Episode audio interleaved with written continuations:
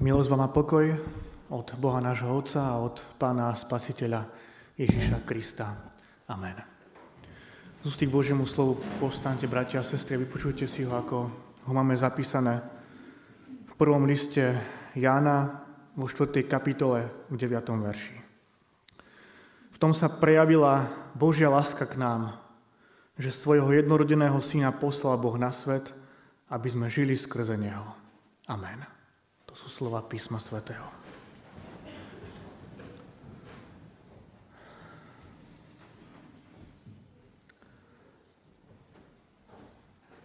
Drahé sestry a bratia, v stredu sme si na náboženstve rozprávali s piatakmi a šiestakmi príbeh o, o Jonášovi. Verím, že ten príbeh dobre poznáte. O mužovi, ktorému Pán Boh povedal, aby išiel do jedného mesta, do Ninive a aby tam v tom meste kázal alebo povedal kráľovi aj všetkým jeho obyvateľom, aby zmenili jeho život, aby činili pokánie. Lebo ak tak nespravia, tak pán Boh to mesto zničí. Ale Jonáš si povedal, že on tam nepôjde, vybral sa úplne na opačnú stranu, myslel si, že sa pred Pánom Bohom nejak schová alebo skrie. A nakoniec teda sa to všetko tak udialo, že Jonáš sa ocitol v bruchu veľkej ryby. Tam bol 3 dní a 3 noci a práve tam si Jonáš uvedomil, že, že spravil chybu, že neposluchol Pána Boha, v modlitbe činil pokánie a nakoniec keď mu druhýkrát pán Boh povedal, aby išiel do mesta Ninive, tak skutočne aj išiel. A kázal kráľovi aj ľuďom, aby zmenili svoje životy, aby činili pokánie a skutočne tí ľudia v tom meste ľutovali svoje hriechy a pán Boh im odpustil. A keď som tak hovoril tento príbeh, a keď som hovoril o tom, že teda ako pán Boh chcel zničiť to mesto Ninive, ak teda ľudia nebudú činiť pokanie, tak e, vtedy sa ma jeden, tuším, že to bol šiestak, opýtal takú otázku, že, že ako môže chcieť pán Boh niekoho potrestať a zničiť. Keď v pesničke, ktorú sme spievali predtým, ja už si nepamätám presne, že ako to bola pieseň detská, že v tej piesni sme spievali, že pán Boh ľubí všetkých ľudí, že miluje všetkých nás. Ako môže chcieť zničiť mesto, ľudí? Ako ich môže chcieť potrestať? A vtedy som si uvedomil, že tie deti občas naozaj aj vnímajú, o čom spievame a o čom sa rozprávame, aj keď už je to 6. hodina. A naozaj to tak je, bratia a sestry, že, že Pán Boh miluje všetkých ľudí bez rozdielu. Aká je tá Božia láska?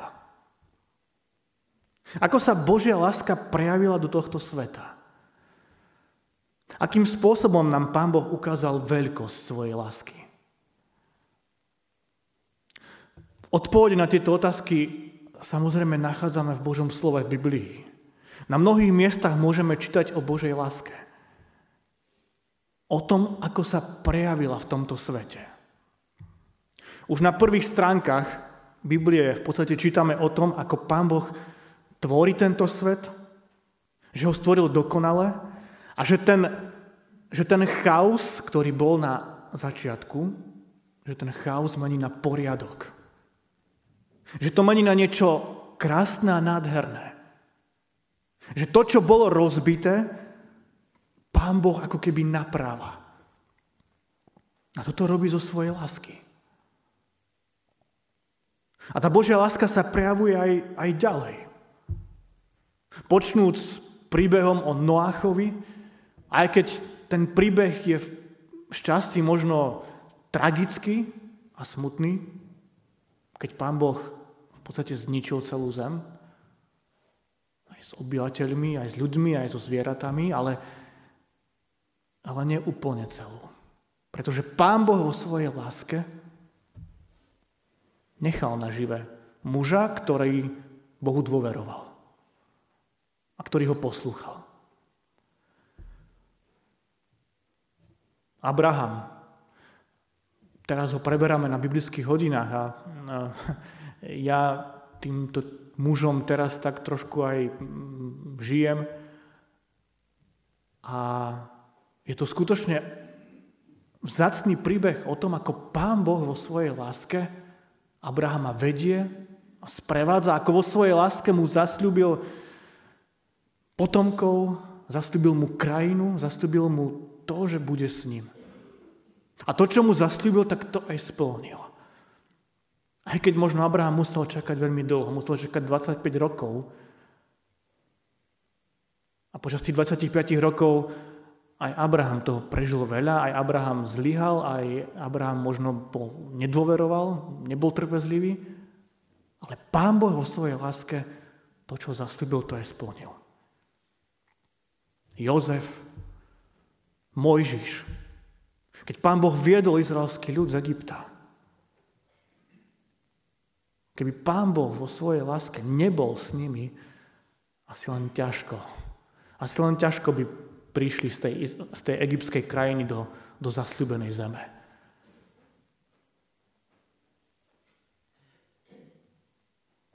A potom konanie Boha vo svojej láske vidíme aj, aj ďalej v živote izraelského národa. Pritom ako posiela prorokov, aby oznamovali ľuďom Boží trest, ak sa neodvratia od zlého, ak, ak neskončia s modloslužbou, ak neprestanú slúžiť pohanským Bohom.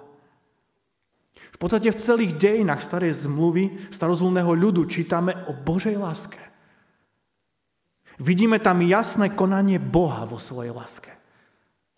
Ak by to tak nebolo, ak by Pán Boh vo svojej láske nekonal v živote starozumného ľudu, tak, tak dávno by zahynul. My sme ale ľudom nie starej zmluvy, ale ľudom, ľudom novej zmluvy. Sme ľudom zmluvy, ktorú Pán Boh uzavrel s niekým vynimočným, jedinečným, uzavrel ju so svojím jednorodeným synom. Alebo ak by sme chceli doslova z grečtiny preložiť so svojím jedinečným synom. S našim pánom Ježišom Kristom. Ako sa teda prejavila Božia láska k nám, k ľuďom novej zmluvy? No, tým najúžasnejším spôsobom. Odkaz, ktorý nám zanechal apoštol Jan vo svojom prvom liste, je jasný a zreteľný. Je tak jasný, že, že to v podstate ani nepotrebuje vysvetlenie. A na druhej strane ten jeho odkaz je tak úžasný a jedinečný, je tak silný, že to nemôžeme len tak prehliadnúť. Nemôžeme si ho len tak nevšimnúť. Nemôžeme o ňom len tak mlčať. Alebo si ho nechávať len tak pre seba. Ten odkaz je tak silný, že potrebuje znieť. Potrebuje byť počuteľný. Je životne dôležité, aby o ňom vedeli všetci. Všetci ľudia bez rozdielu. Na celom svete. Ten odkaz Apoštola Jana prečítam ešte raz. V tom sa prejavila Božia láska k nám. Že svojho jednorodeného syna poslal Boh na svet, aby sme žili skrze Neho. Toto je, bratia a sestry, vrchol Božej lásky k nám, ľuďom je tak jasný a zreteľný, no na druhej strane je neskutočne tajomný a nepochopiteľný. Takáto je Božia láska k človeku. Na Vianoce zostúpila do tohto sveta v malom dieťati. Do sveta špiny a hriechu. No tak to malo byť. Lebo práve tento svet špiny a hriechu túto lásku tak veľmi potreboval. Bez tejto lásky by bol stratený. Každý jeden z nás by sme bez tejto lásky boli stratení. A to doslova do písmena. V tom sa teda prejavila Božia láska k nám. Že poslal svojho jednorodeného, jedinečného syna na tento svet. Poslal ho, aby sa nám dal poznať. Taký, aký je. Milujúci a láskavý. Spravodlivý, no zároveň odpúšťajúci. Pán Boh vo svojej dokonalej láske posiela svojho syna, aby sme žili skrze neho. A toto je niečo, čo je, čo je nepochopiteľné. Totálne nepochopiteľné. Pán Boh obetuje to najdrahšie, čo má. Svojho syna. Aby sme žili skrze neho. Aby si žil skrze neho. Aby si žila skrze neho aby som žil skrze Neho.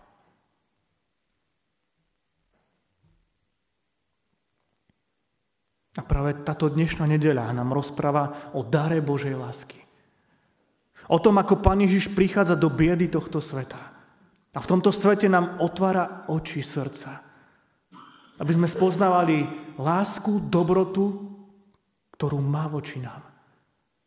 Keď sa obetuje za nás. Aby sme my mohli žiť. Tá jeho obed lásky je úžasná. Pre mnohých možno až nelogická. Mohol zlo zničiť predsa. Ale keď chcel zachrániť mňa aj teba, tak sa musel obetovať za nás. A toto je niečo úžasné. Vydal sa dobrovoľne protivníkovi do rúk. Aby bol potupený, aby bol zabitý, Taká bola jeho cesta. Keď ho byli, on nezlorečil, keď trpel, nehrozil, ale modlil sa za druhých. Taká to bola jeho cesta. Aby sme my mohli žiť.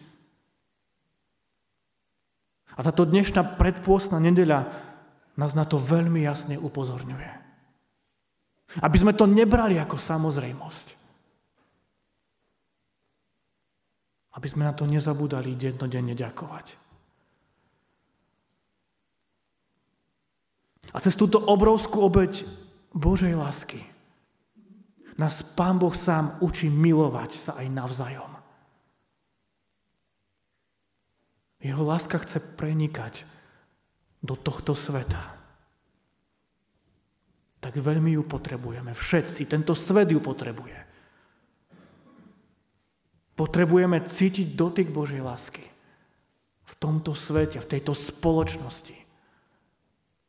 V spoločnosti, ktorá je preplnená mnohým zlým.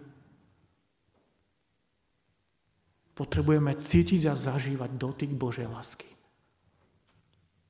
Lebo len Božia láska nás dokáže premieňať. Len Božia láska dokáže uzdravovať naše vzťahy, dokáže vyťaziť nad pýchou, nad neláskou. Je tak veľmi potrebné, aby tá jeho láska vychádzala z našich úst. Z nášho konania. Nie nanútené, nie na silu, ale úprimne. Zo srdca jednoducho. Nech preniká do našich vzťahov, do rodín, do priateľstiev. Aj do manželstiev. Aj táto téma tohto ročného národného týždňa manželstva je odkaz. Aký odkaz? Odkaz Božej lásky k človeku.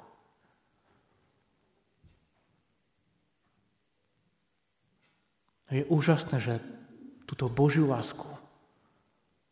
Môžeme vnímať nielen z Božieho slova, z Biblie, ale môžeme ju vnímať aj, v tomto svete.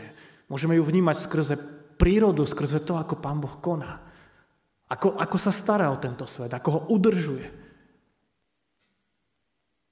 Ale môžeme ju vnímať aj spoznávať aj, aj skrze ľudí. Aj skrze človeka, ktorého nám on sám pošle do cesty. Veľakrát neočakávane. Ale veľakrát je to stretnutie, ktoré, ktoré mení naše životy. A skrze ktoré dokážeme a môžeme poznávať tú Božiu lásku. A preto dnes, bratia a sestry, prosme a modlíme sa, aby srdcia nás všetkých mohli toto pochopiť. Akú veľkú obeď vykonal Pán Ježiš na dreve Golgotského kríža.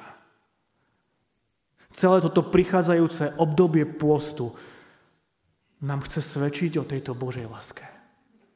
O láske, ktorá chce meniť aj naše hriešne životy. O láske, ktorá nás chce viesť, ktorá nás chce posilňovať, ktorá nás chce dvíhať. A ja verím, že toto budeme môcť zažiť opäť aj pri stole Svetej Večere Pánovej.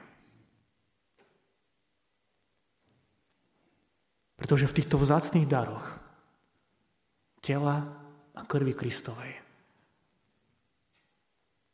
Pán Ježiš prichádza k nám vo svojej láske. A chce nám nielen odpustiť naše hriechy, ale chce nás opäť na novo posilniť a pozbudiť v našej viere. Ale aj v láske k sebe navzájom. Pán Ježiš je sám dnes našim hostiteľom. Tak príjmeme toto jeho pozvanie.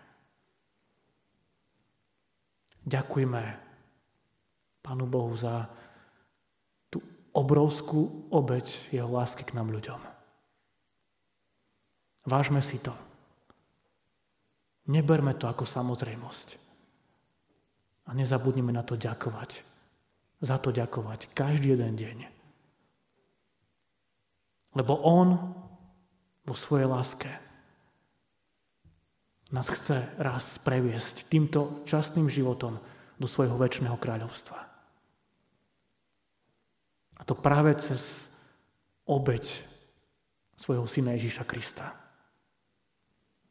Ak mu vo viere odozdáme svoj život. Pane Ježiši, tak prosíme, aby si konal v našich životoch.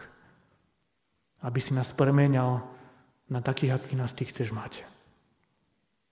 Prosíme o Tvoju lásku do našich životov, do našich vzťahov.